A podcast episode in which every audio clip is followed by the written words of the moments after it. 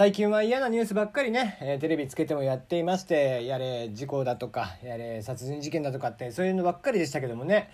いや久々に本当にいいニュースというか、えーほっこりするというかね、えー聞いてるこっちが、えまあ、ニコニコとしてしまうニュースが飛び込んできましたよ。はい、南海キャンディーズ山ちゃんこと、えー山里亮太さんが、えー女優の蒼井優さんとご結婚なさったということでね非常におめでたいですね。もうあのね非モテを代表すると言われていた山ちゃんが、えーまあ、2ヶ月とはいえですね全く情報も出ず、えー今朝方唐突に結婚していたというニュースが入ってきて、えー先ほど記者会見もありましてもうこの後間もなくですけども TBS ラジオ JUNK、えー山里亮太の不毛な議論こちらでも、まあ、間違いなく触れるだろうと。いうことで、まあ今日はね、えーもうその話題で持ちきりなんじゃない？もう、なんだったらね、しずちゃんとか、あいや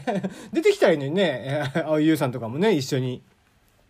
いいのにね、そんな時、こんな時ぐらいもうお祭り騒ぎでさ、もうみんなでお祝いしたらいいんだよ。ねえー記者会見が先ほどまで行われていて、えーその一部始終さ、えー見させていただきましたが、本当にね、笑いが絶えない、えー記者会見でしたね。もう出だし3分からもずっと笑ってました。うん、もういい記者会見だったんじゃないかなと。やっぱりね、喋りがあれだけ立つ人なんでね、えーご自身できちんと説明をしてらっしゃってたし、えーまあ一個一個ね、お笑い 笑いもちょいちょいと挟んで、えー来てましたからね。うん。まあなんか一番ねでもこう印象的だったのは蒼井優さんのお父さんのお話でしたね。えーまあこう多分ね記者会見とかどっかに上がると思うんで見ていただけたらなと思うんですけどもその娘さんをね、えーくださいといういわゆる一般的なプロポーズですけども、えーまあその似たようなね、えーことをまあももちろん山ちゃんなりに考えて言ったセリフがあって、えーそれを言ったらまあ快諾していただけたということなんだけどね、えーなんかお父さんが、まあ、いろんなシチュエーションを一人娘なんでねいろんなシチュエーションを考えたんだって。で、えー、OK したものの、あのー山里君ともう数パターンちょっと考えてるんでそっちもやらせてくんないっていうね。えーお父さんへのねご両親へのご挨拶の時に、えーなぜかコントが始まったっていうね非常に面白かったなと、えーそういったお話もいっぱいされていました、えーぜひね見ていただいて、えーニコニコと、えーちょっとね心温まるニュースというのもたまにはね、えー見ていただけたらなと思いますよ。もういいよ暗いニュースとかは。ねいいニュース、えー楽しいニュースをお届けしていきたいと思っております。今日も始めていきましょう。テリーのよもやますぎる部屋。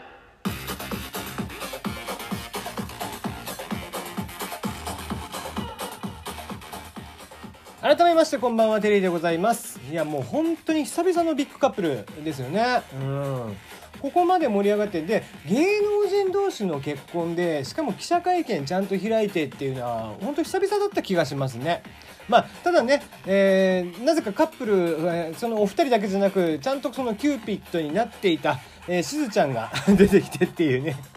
それもまた、えーお笑い芸人さんらしい、えー記者会見だったかなと思っていますね。うんねほんとしずちゃんがフラガール出てでしてあの時期っていうのはもう山ちゃんもほんとすさんでいてねそのしずちゃんに対してやっぱり嫉妬とかで、えーまあ、自身への仕事の少なさもあったり、えーしずちゃんばっかりが、えーいろんなところに引っ張らいだこになってしまってで、えー結局そのなかなかお笑いとかもせずっていうことでしばらく2人がこう不仲になっていたと。でも、えー結局また関係性が戻って、えー m 1とかにも戻ってきたりだとか、ね、お笑いはまた2人でやっていたりだとか、えーもっと言えばそのしずちゃんがキューピッドになって2人をつなげてあげたとかっていうねなんかそういう関係性も非常に、えー見てて微笑ましいなという感じがします。はいえーね、これからはお二人堂々と外を出るなり、えーお出かけしたりとかできると思うんでね、えーよかったなと思っていますよ。はい、青優さんもね、えー記者会見でも本当、えー素敵な笑顔で、うん、幸せそうでしたね。はい。えーこの番組ではお便りの方を募集しています。番組への質問、感想、ふつおた、恋バナ相談口、何でも結構です。大喜利のお題、こちら木曜日まで、えー募集しています。木曜日の、えー収録でやろうかなと思っていますので、木曜日、えー、あさっての、えー21時ぐらいまでに送ってもらえたらなと思っておりますが、大喜利のお題、今週は、またつまらぬものを切ってしまった。でおなじみ第13代石川五右衛門の子孫。第23代石川五右衛門の決め台詞とは？またつまらぬものを切ってしまった。でおなじみ第13代石川五右衛門の子孫。第23代石川五右衛門の決め台詞とは？こちらを送っていただけたらなと思っております。その他メールテーマでは、えー、あなたが頑張った時などへのご褒美自分へのご褒美それにまつわるエピソードなんかもあればそちらも送ってください。ということでこちらもゆるーく募集をしております。すべ、て宛先は一緒プロフィール欄にございます。メールはこちら。こちらから送ってください。えー、ラジオクラウドでね、えー、このラジオトークが接続をされていて、えー、徐々に何人かつながって、えー、あね、露出がされてたりとかしますけど、まだ来ねえな。ちょっとね、意外と悔しいんですよね、こういうの。うんもういつでもねウェルカムなんですけどもね僕もこうやっぱりね一人でもやっぱりなんだかんだ言ってねやっぱり喋ってる以上これ毎回言うけどやっぱり一人でも多くの人に聞いてもらいたいしねそれこそ、えー、ハートマークニコちゃんマークネギとかがいっぱいついていたらそれは嬉しいですし、えー、めったにされませんけどねシェアとかもしていただけたらもうすごく嬉しいんでね僕もやっぱりねこうどんどんどんどん露出をしていってって、えー、ね聞いてもらう人が人でも多くなってこのメールがねそもそもこう全然、えー、まだまだ使われてないという、えー、無理やりね大喜利で、えー、なんとか使ってもらってるという部分ではございますんでこの普通歌とかでもね、えー、ぜひ使ってもらえたらなと思っておりますよ。はい、えー、少しでもね、多くの聞いているあなたが、こう、シェアとかしていただいて、えー、独り占めするんじゃなくてね、ね 僕のことをもっと表にシェアして、ね、そうすることによって、こう、メールが来ることで多分もっと面白くなるんでね。えー、知っていただければご協力いただければなと思っております。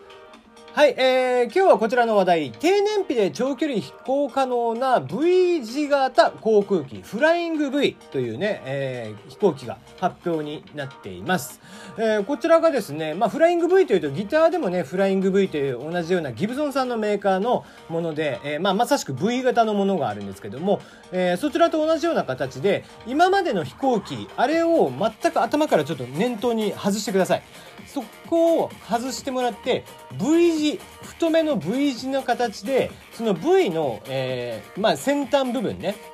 がコックピット。でその真後ろの V のへこみの部分に対してエンジンがついているっていう形になっていてそうすることによってエアバスって言ってね世界で一番大きい、えー、最新、えー、旅客機があるんですけどもそちらとほぼ同じ乗客貨物を、えー、積載が可能、まあ、乗せることが可能なんですが燃費に関しては20%も改善されるということでこちらが今年の10月発表予定なんだって。ねえー、面白いもんでさ、うん、こうして、えー、いろんなものがこうこれこそイノベーションだと僕は思うのね飛行機の。でイノベーションって僕は何かっていうとまあえー、そうだねもイノベーションってそうそうね起こることじゃないんですよ。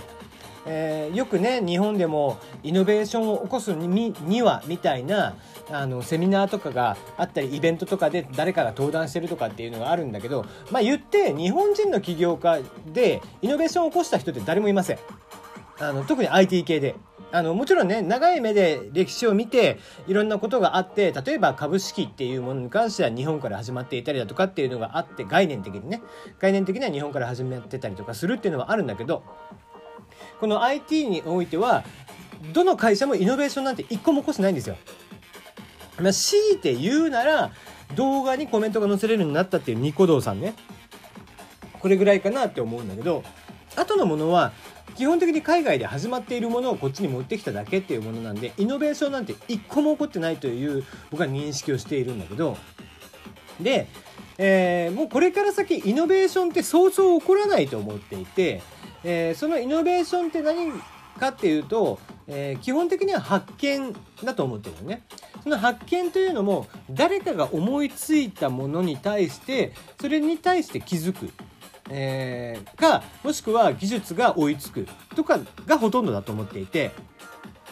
えー、そのためにはですね結局どうやってこう例えばこういったものを考えるかってした時に僕は常日頃こうこれが当たり前のようにこの形例えばペットボトルっていうのはこういう形でとかトイレットペーパーっていうのは丸でとかってあるじゃん。そういったものが当たり前のようにあるんだけどそれに対して疑問視を投げかける。これこの形でいいんだっけとかえー、普段の生活の中でこの仕組みってこれが当たり前になってるけどもこれを普通に僕らは使ってるけどこれが当たり前なんだっけっていうことを常に考えていって起こり得ることだと思うね。今回に関しても飛行機っていうのはねみんなが頭に思い浮かべる形、えー、セスナ機とかいろいろあるけど基本的な形っていうのは変わらないのに、えー、今回のフライング V に関しては大幅に形が変わっているわけで